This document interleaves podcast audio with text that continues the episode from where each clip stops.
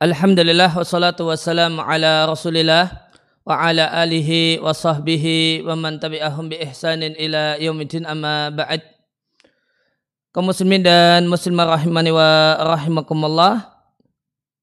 Kesempatan kali ini adalah majelis terakhir untuk hadis panjang tentang marahnya Nabi Shallallahu Alaihi Wasallam kepada para istrinya sehingga Nabi bersumpah selama sebulan tidak akan menjumpai mereka. Maka poin terakhir yang ingin dibahas di kesempatan ya, kali ini di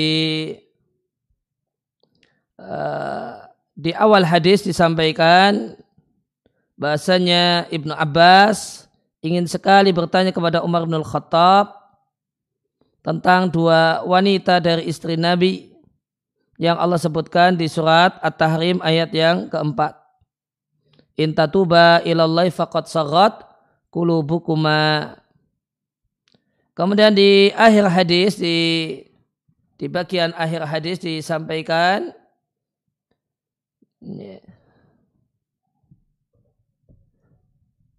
ada kalimat yang dan di bagian akhir hadis di halaman 36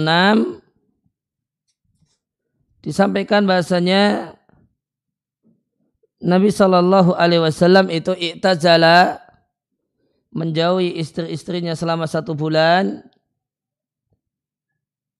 min ajli dalikal hadis dikarenakan satu omongan. Ini omongan apakah itu? Hina absyadhu habsatu di mana omongan tersebut dibocorkan oleh Habsah kepada Ibunda Aisyah. Nah, omongan apa ini? Omongan yang dibocorkan oleh Hafsah kepada Ibunda Aisyah yang menyebabkan Nabi uh, marah sehingga Nabi bersumpah tidak mau membersamai istrinya selama satu bulan.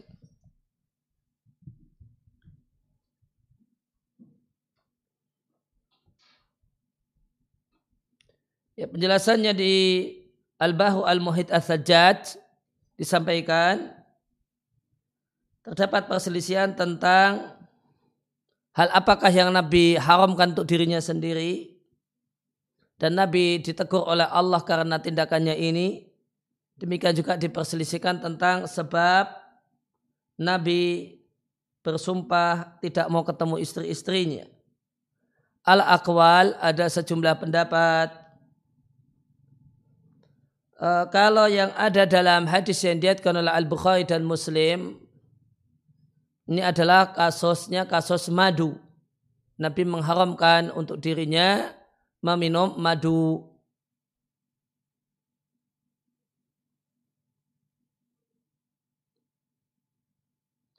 Kemudian pendapat yang lainnya atau penjelasan yang lain mengatakan bahasanya pengharaman yang Nabi lakukan terhadap dirinya sendiri adalah mengumpuli budak perempuan belia yang bernama Maria.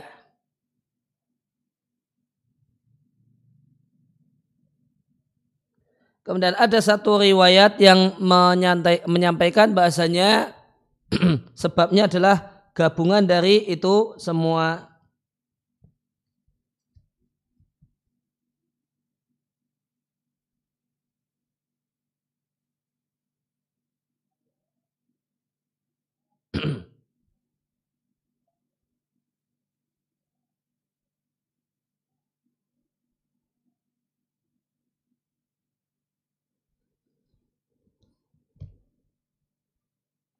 Ya, uh, riwayat tersebut me menyampaikan bahasanya Habsah mendapatkan satu hadiah, ya, hadiahnya madu.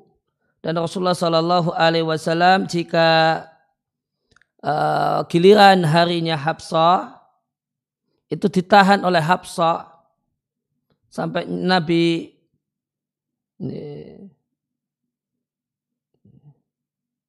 sampai Habsah Eh, memberikan madu itu, meminumkan madu itu kepada Nabi. Lantas Aisyah berkata kepada budak perempuannya, namanya Khadra. Jika Nabi ke rumahnya Habsah, di gilirannya lihat apa yang Nabi lakukan. Maka budak perempuan tersebut mengkabarkan berkaitan dengan memberikan informasi tentang madu. Akhirnya Ibunda Aisyah mengutus sejumlah orang atau mengutus utusan menyampaikan pada madu-madunya yang lainnya. Membuat mufakat, jika Nabi ke rumah kalian, maka katakanlah kami menjumpai darimu bau madi, madu maghofir. Fakal maka Nabi mengatakan itu madu, Wallahi demi Allah aku tidak akan memakannya selamanya. Nah, ini berkenaan dengan madu.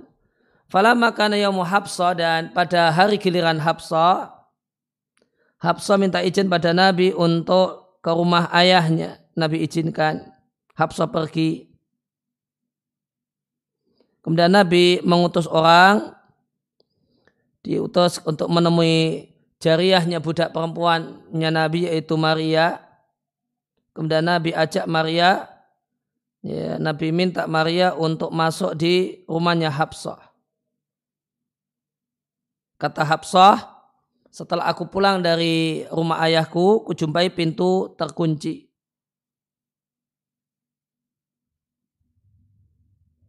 Maka Nabi keluar rumah dan Nabi dalam keadaan wajahnya Nabi bertetes-tetes air habis mandi junub.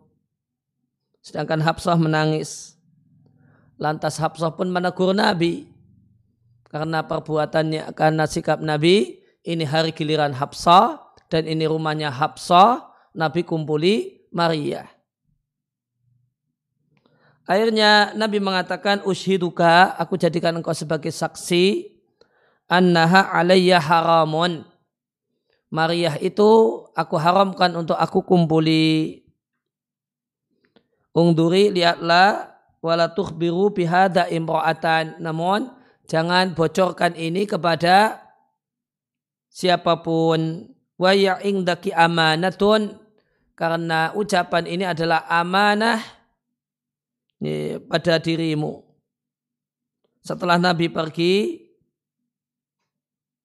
ya, Habsah kemudian mengetok pin, uh, tembok yang itu pembatas antara rumahnya Habsah dan Aisyah. Kemudian Habsah mengatakan, maka aku berikan kepadamu kabar gembira. Rasulullah mengharamkan untuk mengumpuli budak perempuannya. Lantas turunlah ayat ya, di surat At-Tahrim.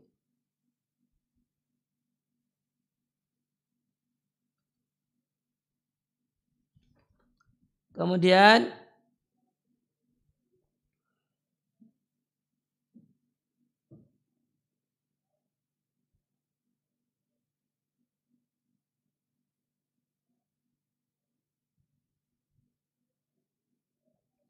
Ada juga versi yang lainnya. Ada kisah yang lain yang dikeluarkan oleh Ibnu Sa'ad dari jalur Amrah dari Aisyah. Aisyah mengatakan Rasulullah Shallallahu Alaihi Wasallam diberi hadiah. Ya, hadiah tersebut kemudian dibagi-bagikan kepada semua istrinya. Lantas Nabi kirim orang mengirimkan hadiah tadi dibagi-bagi pada semua istrinya. Masing-masing diberi bagiannya. Nah ada satu yaitu Zainab binti Jahshin yang tidak ridha dengan jatah yang Nabi berikan.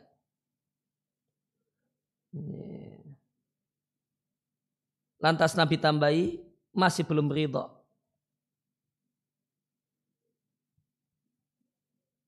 Hmm.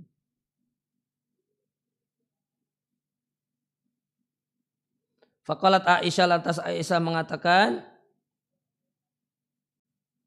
laqad akma akma'at wajahaka. Sungguh dia telah menjelekkan wajahmu wahai Nabi. Taruddu alaika al hadiyata dia tolak hadiahmu. Akhirnya Nabi marah dengan Nabi mengatakan, sungguh kalian semua lebih remeh bagi Allah untuk bisa me, ya, menghinakan wajahku, menghinakan diriku. Aku tidak akan ya, menemui kalian selama satu bulan lamanya. Kemudian ada versi yang lain yang diatkan oleh Muslim dari Jabir radhiallahu anhu Abu Bakar datang dan banyak orang duduk di di dekat pintu rumah Nabi Shallallahu Alaihi Wasallam. Nabi tidak mengizinkan bagi siapa pun dari mereka untuk ketemu Nabi, namun Nabi mengizinkan Abu Bakar. Abu Bakar masuk Kemudian datang Umar minta izin kemudian diizinkan dan dijumpai Abu Bakar menjumpai Nabi duduk dan di sekelilingnya ada istri-istrinya.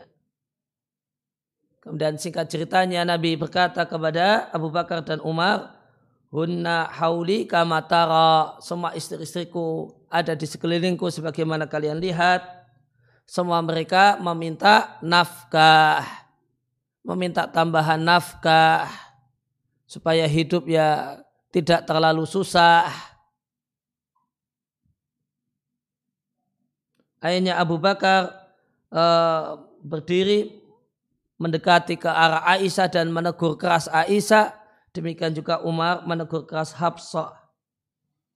Kemudian Nabi meninggalkan mereka selama satu bulan. Kemudian setelah itu turun ayat yang disebut dengan ayat takhir Nabi memberikan pilihan kepada para istrinya antara e, bersama Nabi namun rela dengan kesederhanaan hidup atau menginginkan kesenangan dunia dengan konsekuensi Nabi akan ceraikan baik-baik di mana pilihan ini e, ditujukan kepada Aisyah dan ya, pertama kali ditujukan pada Aisyah, Hafsah kemudian yang lain. Dan ternyata semuanya memilih kesederhanaan hidup dengan tetap menjadi istri Nabi Shallallahu.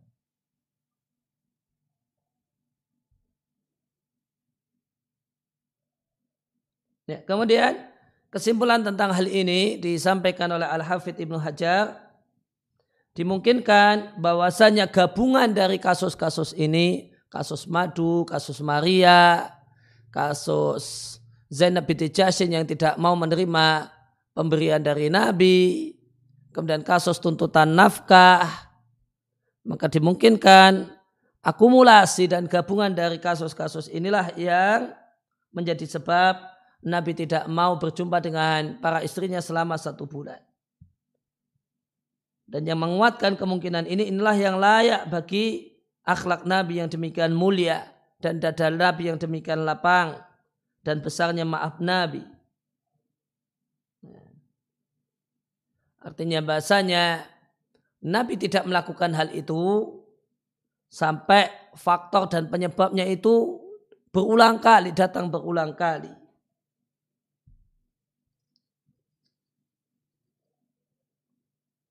Itu kemungkinan besarnya adalah gabungan, akumulasi dari berbagai macam peristiwa. Namun kalau mau dipilih, mana kemungkinan yang paling besar wayahtamilu maka uh, warajih dan yang kuat dari berbagai macam pendapatnya adalah kisah Maria. Karena kisah Maria ini khusus berkaitan dengan Aisyah dan Habsah. Lain hanya dengan kisah madu. Maka ini melibatkan istri-istri Nabi yang lainnya.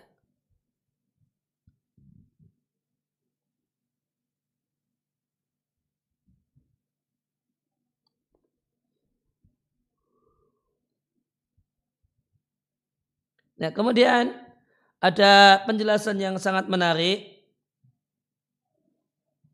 yang disampaikan oleh Ibnu Hajar Al-Asqalani rahimallahu taala hikmah kenapa Nabi meninggalkan dan tidak mau berjumpa dengan istrinya selama satu bulan lamanya.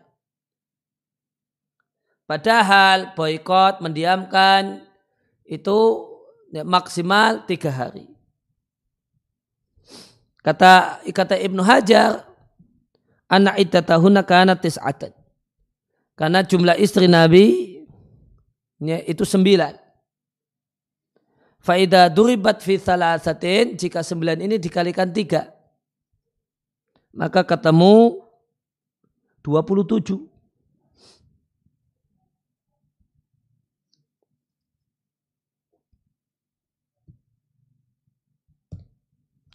Sedangkan dua hari, 27 sehingga sampai kemudian jadi 29, dua hari itu adalah untuk Maria. Karena dia budak perempuan, maka jatahnya lebih sedikit daripada wanita merdeka. Ya, yang lainnya tiga hari tiga hari, Maria dua hari. Sekian perkataan Al-Hafidh Ibnu Hajar Al-Asqalani rahimallahu taala. Ya, maka ini hikmah dibalik kenapa boykotnya baik Nabi boykot satu bulan. Ya, karena istrinya sembilan. Nah, dan semuanya bermasalah, semuanya bermasalah sehingga semuanya punya hak untuk diboykot tiga hari, tiga hari, tiga hari, total 27 hari. Ini ditambah boykot untuk Maria dua hari. Sehingga lengkap 29 hari. Itu sehingga tadi kita baca min ajli dzalikal hadisi karena omongan itu yang dibocorkan Hafsah kepada Aisyah. Maka di antara omongan itu adalah omongan Nabi kepada Hafsah kalau Nabi tidak mengharamkan dirinya untuk menguburi Maria dan Nabi tegaskan ini amanah di tempatmu. Dan ternyata Eh, Hafsah membocorkannya. Ya, maka di sini kita jumpai pelajaran ya, ya hati-hatinya uh, menyampaikan hal-hal yang bersifat rahasia kepada wanita secara umum, termasuk istri. Ya, banyak mereka tidak bisa mengendalikan diri untuk tidak nge-share dan berbagi cerita tentang berbagai hal.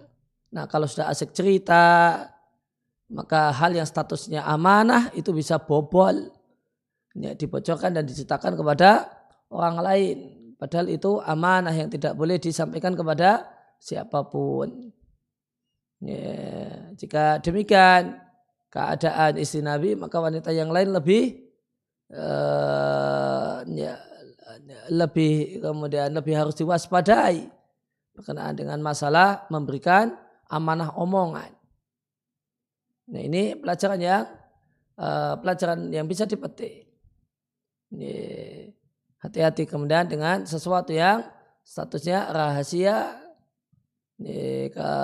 kemudian disebar-sebarkan kepada wanita meskipun itu istri sendiri. Namun ya, tidak menutup kemungkinan adanya wanita-wanita yang amanah itu satu hal yang tidak menutup kemungkinan. Sehingga statusnya ya hati-hati. Ya demikian yang kita kaji kesempatan kali ini ala nabiyina Muhammadin wa ala alihi wa sahbihi wa salam wa alhamdulillahi rabbil alamin subhanakallahumma wa bihamdika asyhadu an la ilaha illa anta astaghfiruka wa atubu ilaik